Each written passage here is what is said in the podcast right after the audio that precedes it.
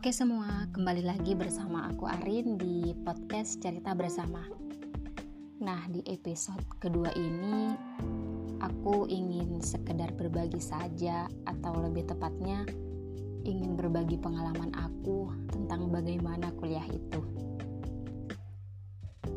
Ya, kuliah itu bukan hasil akhir dari sebuah perjuangan, melainkan kuliah itu adalah bagian dari proses itu sendiri tapi menurut aku kuliah itu adalah proses yang harus dan banget diapresiasi. Kenapa? Aku punya tiga alasan buat mengatakan bahwa kuliah itu adalah proses yang harus diapresiasi. Dari personal story aku nih, kuliah itu adalah proses yang sangat banyak melewati entah itu perjuangan yang melelahkan, suka duka, ataupun yang lain. Menurut aku nih, yang terlahir dari keluarga yang seadanya, artinya bukan keluarga yang serba ada. Kuliah itu adalah hal yang sangat sulit dicapai ketika aku melihat orang tua aku dengan optimisnya mereka mereka mampu menciptakan sebuah keyakinan yang besar juga dalam diri aku. Mereka sadar dengan latar belakang ekonomi mereka tapi mereka optimis bahwa mereka mampu menyetarakan studi anak-anak mereka sampai kuliah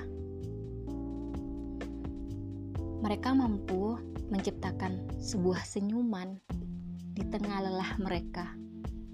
Mereka juga mampu menciptakan tawa di tengah keluarga mereka, di tengah banyaknya beban mereka. Itu yang aku lihat dari hebatnya perjuangan mereka, sehingga aku menyadari bahwa kuliah itu adalah hal yang harus banget diapresiasi.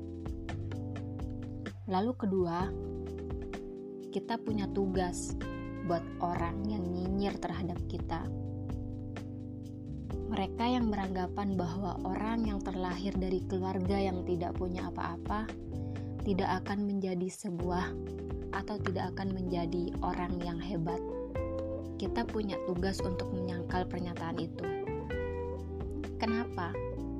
Karena sebenarnya hidup itu bukan tergantung uang, tapi bagaimana kita mau berusaha, bagaimana kita mau merubah hidup itu sendiri.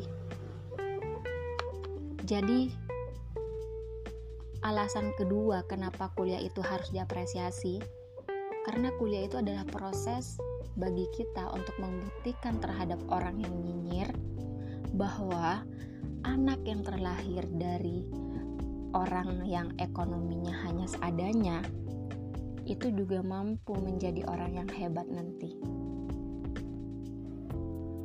Terus ketiga, kita punya masa depan. Masa depan buat diri kita sendiri, masa depan buat orang tua kita, masa depan buat orang-orang di sekitar kita, juga masa depan buat anak-anak kita. Karena sejatinya anak itu tidak bisa memilih terlahir dari orang tua yang bagaimana. Orang tua siapa itu tidak bisa. Tapi bagaimana kita menjadi orang tua buat anak-anak kita nanti. Jadi nikmati proses ini buat kalian yang sudah di yang sudah ada di proses ini pertahankan nikmati sampai proses ini menjadi dan menciptakan sebuah hasil yang luar biasa. Semangat guys, sampai ketemu di episode selanjutnya.